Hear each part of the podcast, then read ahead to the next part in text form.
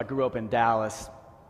I went to Six Flags a lot growing up. My youth group would go to Six Flags multiple times every summer. It was my senior year. We went to Six Flags, and there's only one ride at Six Flags that after you've paid to get in the park, you have to pay again to ride the ride. And it's called the Dive Bomber. You, you are pulled up by this rubber band, uh, which feels like a rubber band. You go all the way up about 220, 230 feet high, and then you pull a cord and you fall for about 150 feet on a free fall, and then you swing on this bungee cord for a few moments. So my youth group was there, and they were, we were all challenging, challenging each other who's going to do it? And you can have up to three people, and the more people, the cheaper it is for you because it's $18 a person, or you have to pay $54 just to do it by yourself. So there were two of us that were going to do it. We needed a third person. So we finally talked one of our girlfriends, one of our friends who was a girl, to do it with us.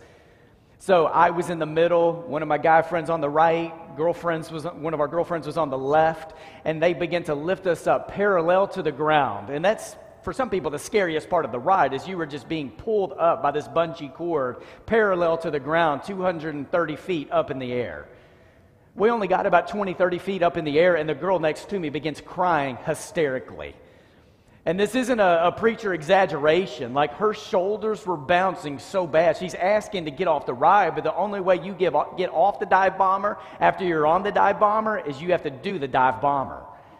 So as they're pulling us up in the air, she is crying hysterically. I mean, snot coming out of her nose, shoulder bouncing. And I'm like, what do you want me to do for you? I can tell you a joke. I can sing you a song. We can have a prayer time right now. And she said, Will you sing me a song? And you know how sometimes you're in a moment and a song comes to you that fits the moment? Because the first song that came to me that I started to sing was Lord, Lord, be there for me when I fall. It was a song we used to sing in the youth group growing up. Lord, be there for me when I fall. And she like elbows me in the ribs. And then she had the audacity to say, Will you sing me another song? Well, the next song wasn't any better. It was Some Glad Morning When This Life Is O'er, I'll Fly Away, I'll Fly Away, which is an old hymn we used to sing in our church quite a bit, which didn't resonate with her much at all either. And we get to the very top, and there we are, just hanging there. And you're up there, just kind of, it's like I hit pause just for a few minutes, and we're, or a few moments, and we're up there, and then we pull the cord, and we fall, and we scream our heads off. And then we do the ride, and we get off the ride. And do you want to guess which of the three of us was the greatest advocate for everyone else to do the dive bomber? It was the girl. She became the greatest spokesman that day for the dive bomber. Not just for our youth group, but anybody else around who was watching us, she became like this marketing strategy. She loved the ride. It was this great adventure. And then she began telling other people they needed to do it too. And when you experience something that is good and adventurous and something you love, you can't help to share it with others. And we're in a series right now that I've called Church Defined. And in this series, this is our third week. I talked about three weeks ago, I talked about just the, the beauty of the church and the launch of the church and how the church is God's idea. This is God's plan B to restore the world. There's not a plan B or plan C. It's not that God started the church and then said, well, let's, we'll just have this as an experiment, and if it doesn't work, we'll go with some other strategy. The local church and the global church is God's way to spread the salvation of God and the redemption of God all over the world. This is God's way. Last week I talked about the waiting church, what it means to wait before God and pray before God, and that we move after the Spirit of God is moved in us, and what it means to be a church that is waiting on the Lord with expectations. And today I want to talk about the witnessing church, what it means for a church to be a witness to the world of God's faithfulness. In Acts chapter 1, verse 8, it says this you will receive power. And this is Jesus talking to the apostles, talking to the church. And I think this is one of the best ways for you to read the book of Acts through the lens of Acts chapter 1, verse 8. It says, You will receive power when the Holy Spirit comes on you, and you will be my witnesses in Jerusalem and in all Judea and Samaria and to the ends of the earth. In the Gospel of Luke, everything is moving to Jerusalem where there's going to be the death, burial, and resurrection of Jesus. And in the book of Acts, everything's going to move away from Jerusalem into the world. That's just how it goes. And I want to walk you through here just for a moment. I want to walk you through how the word witness plays out in the New Testament, specifically in the book of Acts. Because this becomes one of the defining words of what it means to be the church is the church is a witness. Now, the word witness shows up a few times in the New Testament, and there are a few different definitions for it. Four in particular I want to place in front of you today. It can mean one who testifies in legal matters.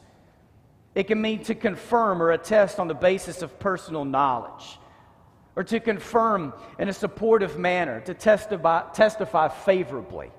So when you look at those th- first three definitions, you may be thinking of a court case, that there are witnesses, and sometimes that, what's, that is what helps sell a jury. We've, we've seen this even over the past week in some high profile court cases where you have, you have people who examine, you have evidence, and you have witnesses who are bearing witness to what their experience was.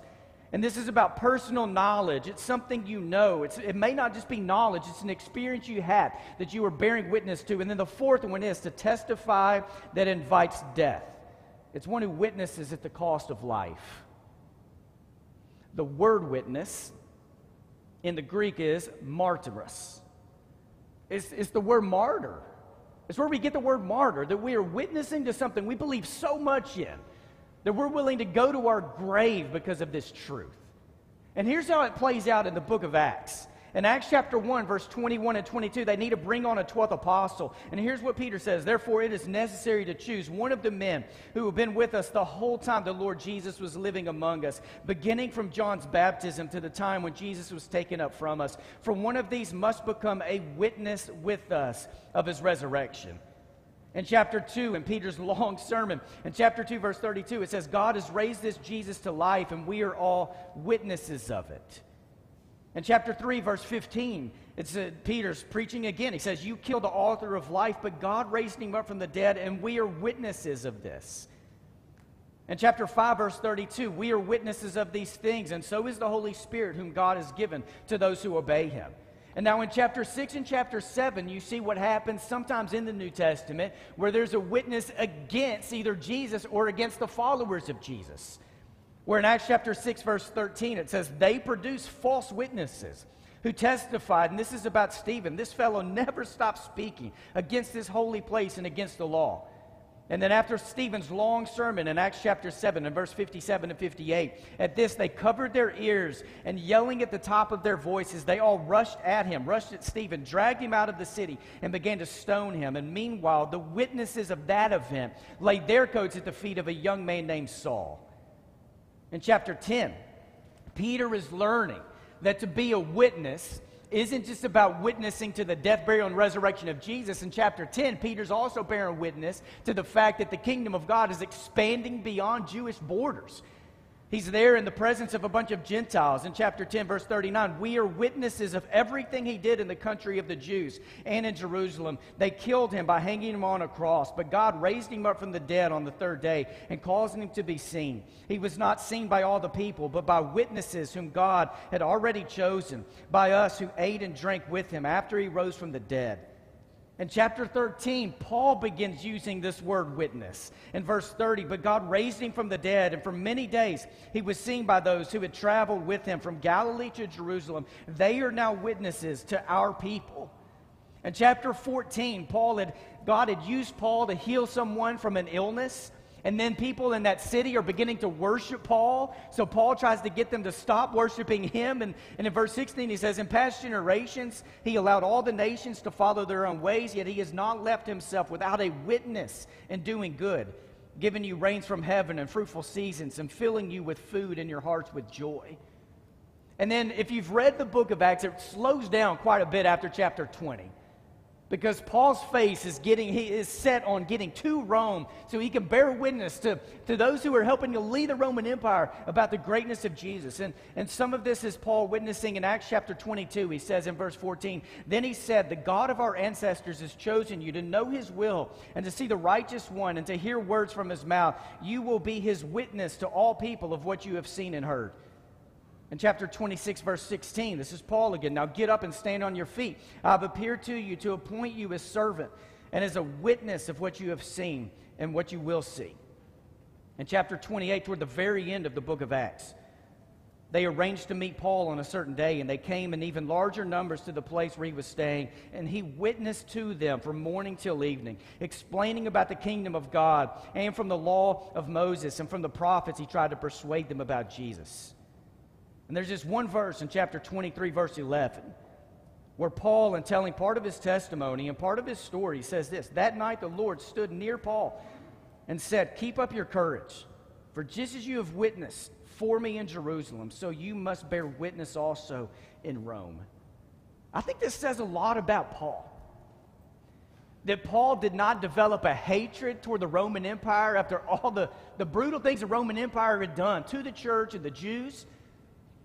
Paul had a commitment. He wanted to see all people, even those who were leading Rome, he wanted to see them come to salvation in God. He wanted to be a witness to the entire world of the faithfulness of Jesus. He was dead set on it. The church is called to be a witness by God. And it's not just being a witness of the things we know or the things in the Bible we have studied. It's witness to knowledge that we have, and it's also a witness to experiences, encounters that we have had with God. Throughout the book of Acts, their witness is not sitting down people who don't know about God and trying to witness to them about the story of Jonah or the story of Noah, as important as some of those stories are. Their witness was that Jesus came and Jesus lived and Jesus walked and he died and he rose from the dead. This is what they were bearing witness to over and over and over again. So this morning, I think there are people in this house and also online who are in need of someone to witness to you and we are also called by God to be witnesses to the world. And sometimes I struggle. Do I use my voice to help encourage people who are in need of a witness or to encourage you to live greater lives of courage to go be a witness? I was uh, walking through the Salt Lake City airport uh, just a few years ago. And I was walking through the airport and I noticed that there were a number of families who were coming to Salt Lake City for vacation. And you can just see the vacation look on, on people, right? They had their sunglasses, their hoodies, their t shirts, their sweatpants. You know, this is stuff that, that, a lot of people don't wear every day of their lives, and they were there to have a good time. You can see it on their faces. But as I walked through that airport, and I'm not exaggerating, every gate I passed, I saw people crying, hugging, and crying. And I would walk to the next gate, and I would see some families who were so excited to be in Utah, and other families who were just weeping and then the next gate. And I thought I was in like some movie. I could not figure this out. If I am I in a Disney movie right now? Is this Notebook Part Two? Because everybody is just everybody's weeping. What is going on? And then it hit me. There were families who were there on vacation, but this was also the time that the Mormons were sending out their young 18 year olds on mission trips where families wouldn't see each other for two years. So in every gate, there are Mormons being sent out on mission trips and somehow their families were allowed in to walk with them all the way to the gates, and then their families on vacation. And for over a year in the life of this church, this is what it feels like when I step into church.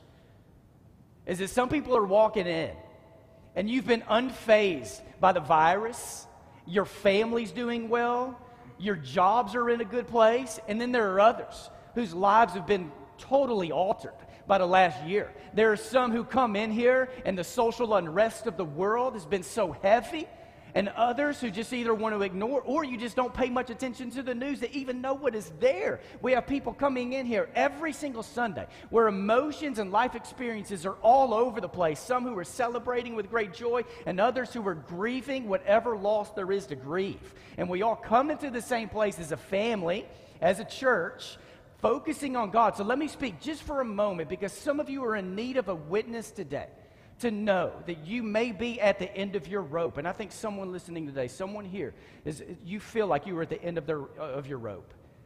Hope is within reach. Where you may feel like you are all alone. But we serve a God who can go before you. But you may feel like you're as low as you can get, but we serve a God who can get lower than your lowest low that heaven never looks at an individual in this entire world and thinks that person is beyond reconciliation. Everyone is a candidate to be reconciled to God. It doesn't mean relationships in your life will be reconciled or situations in your life will be reconciled, but reconciliation to God is available. And even when it comes to dying to our sin and what the cross has done for us, I love this one place where Paul says, You have been crucified with Christ. There's nothing you experience that Jesus hasn't also experienced in some kind of way. And I hope that just the message of the death, burial, and resurrection of Jesus can be a witness to you today. That if God is willing to raise Jesus from the dead, there's nothing in your life God can't raise from the dead too. And now let me take a moment to encourage us this week to be faithful witnesses and, even, and just try to help us know what does that even mean. In the movie Walk the Line, the movie based on the life of Johnny Cash and June Carter, there's this moment when Johnny Cash walks into his studio hoping to record his first album. And he's playing this old gospel song. And the person they are playing in front of, who is going to either say yes or no, is bored out of his mind. And halfway through the song, the guy just like puts up his hand and he's just like, This is, do you have anything else? Like, I'm going to sleep over here. And Johnny Cash asks, Was it the song or was it the way I sing it? And the guy said it was a little bit of both. But the real problem is, I don't believe you. I just don't believe you. Like, you, you're not singing with any passion. Like, there's nothing behind. Like, I just don't believe you. And I wonder how many people who are not connected to the church, and maybe they're not people of faith, see the church today and they hear a message coming from the church, but it's like, I just, I don't believe you because I don't know if you're taking this seriously in all of your life. And it's Frederick Nietzsche, a guy who never surrendered his life to Jesus, who once said, uh, if you'll throw that quote up on the screen. Frederick Nietzsche once said, The better songs they would have to sing to make me believe in their Redeemer, and more redeemed would his disciples have to appear. Like they just need to appear more faithful. Sometimes people ask, like, what is it, like, what's your heart cry for the church where you serve? And I hope God continues to grow. So many things that have been us for a long time, that, that God will continue to grow our love for people and our love for uh, forms of equality and bringing people together from different walks of life and our commitment to service and compassion. But right now, one of the cries of my heart is that God would give this church an evangelistic spirit that God would give the leaders of this church and the members of this church a burden for people disconnected from God. That we won't be able to go a day of our lives or a prayer time with each other, that we're not carrying with us a burden for people who don't know Jesus who, or who are currently not walking with Jesus so that they will know Jesus. And as it comes, when it comes to us being a witness to the world, it's not just a matter of you trying to be a witness, but what kind of witness are you? So here are five ways that we witness with God. Here's our five ways we witness with something. And these all come from the book of Acts and all the verses I read to you just a moment ago. Here's how I want to summarize what it means to be a witness from the book of Acts and let this try to be an encouragement to us today. Of course, we witness for God, but we witness with truth, experience, generosity, joy, and power and partnership. And I didn't just put those last two together, try to get it on one hand. It comes straight from Acts chapter 1, verse 8. The power and partnership is given to us.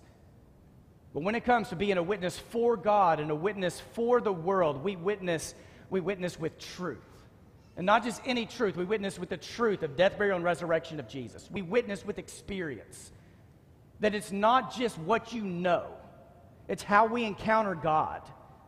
It's the experiences we have. These are the stories that make some of the best testimonies. It's people who have encountered the, the, the, deliverance of God, the freedom of God, the reconciliation of God, and then we're not afraid to tell those stories. There, one of the reasons when you read the book of Psalms, when it says sing a new song to the Lord, I don't know if you ever read in the book of Psalms sing an old song to the Lord. And it's not that old songs didn't count, it's the people who are encouraged to sing a new song because there's a, a, fresh thing that God has done. And when God does a fresh thing in our lives, we have to tell a story or write a song about it. So you sing a new song because we are looking for what the next move of God is in our lives. We, we witness with an experience of what God has done in our lives. We witness with generosity. It is a commitment to a greedless life that for the life of a believer, the life of someone who's been redeemed by God, that the thing that should drive you in life is not how much are you saving or can you retire at the right age. It's am I living my life in which everything I have, even my resources, is being fully like it is submitting to the Lordship of Jesus, wanting the kingdom of God to expand in and through how I live my life. We witness with joy. And I've said this for years that if you lose your joy, you, lo- you lose your witness. People don't want to follow a joyless person. It's not just that people want to follow someone who is right, it's that people want to follow someone who has joy and passion behind what it is they believe. And we witness with power and we witness with partnership. That the power of God, the power of the resurrection of Jesus, has been placed in our lives and in the church. Jon Tyson, who's echoing C.S. Lewis, talks about how when it comes to the way God runs the world, is God could choose to be a dictator, but instead God chooses to be a partner. That God doesn't want to reign the domain as a dictator, but one who is inviting people to enter into partnership. So we don't take our cues from culture. We take our cues from what it mean, means to be a witness in and through the church for the world for the sake of the kingdom of God. So let me end by telling you two stories. In 1933, Dietrich Bonhoeffer was very frustrated with the threat, not just of Nazi Germany, but he was frustrated with how the church had become, had become complicit, how pastors had become some of Hitler's greatest allies and advocates for the Nazi party. And Bonhoeffer was a brilliant guy, graduated with a doctorate degree at the age of 21. Yet he was so frustrated at what seemed to be the church's lack of willingness to live a life that was obedient to God. So he started a seminary. Bonhoeffer, Karl Barth, a small group of leaders started a seminary focusing on the Sermon on the Mount, focusing on what it means to live a life of devotion and discipleship to Jesus no matter what. Now, some people argue or debate whether Bonhoeffer was a martyr or not because he, did end up, he ended up dying at the hands of the government because he entered into a plot trying to take out Hitler because he thought it was the only way to bring peace to the world. But he died a death being hung for years of his life has devoted himself calling the church to not surrender to the powers of the government. Don't give into lies and manipulation. Stay true to what it means to be devoted to Christ. Justin Martyr lived in the second century. He was born in the year 100 AD. And Martyr wasn't his last name, it was given to him later on in life. He was raised by pagan parents. His parents didn't know the Lord.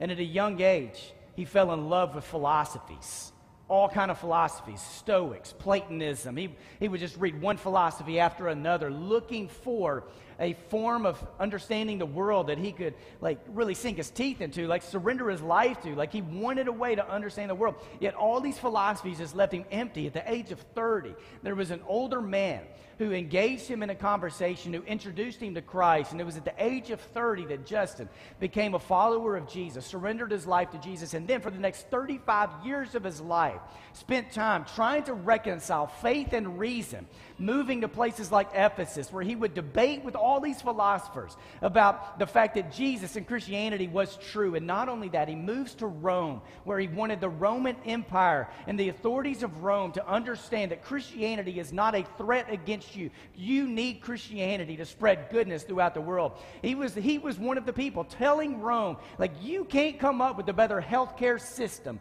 than what Christians have to provide. And he was this great author, a great philosopher, great thinker, great church leader, yet he was arrested at the hands of Rome. And at the age of 65, he was beheaded. And that's how he was given the name Justin Martyr. And I tell you the story of Bonhoeffer and Justin not to say this week that any of you are going to have something placed in front of you where you're going to die at the hands of the authorities of the world. But for you to know that for Bonhoeffer and Justin, for them, it wasn't that they lived a life because they wanted to die for Christ or die because of their faith. It's because they lived a life committed to living a life for Jesus no matter what, fully devoted to the cause of Christ. So I would love for us as a church, as we come to communion today, to use this as a moment where we don't just remember, but we commit. We don't just remember what Jesus has done, we commit, we recommit. And if there's any way we can serve you, at sycamoreview.org, we have a connect card. There are boxes you can check, prayers you can give. For those in person, we have ways for you after church to connect with one of our elders. But right now, I'm asking for you to enter into this moment with me. And even if you're online, if you don't have the bread and the cup in front of you, will you just enter into this moment with us? Let us bow our heads and close our eyes. And I want our prayer to be this this morning an anointing and a blessing and a charge from 2 Corinthians chapter 4 verse 10 that we always carry with us the death of Jesus so that the life of Jesus may be revealed in us. We always carry in our bodies the death of Jesus so that the life of Jesus may be revealed in us. In the name of Jesus we pray. Amen.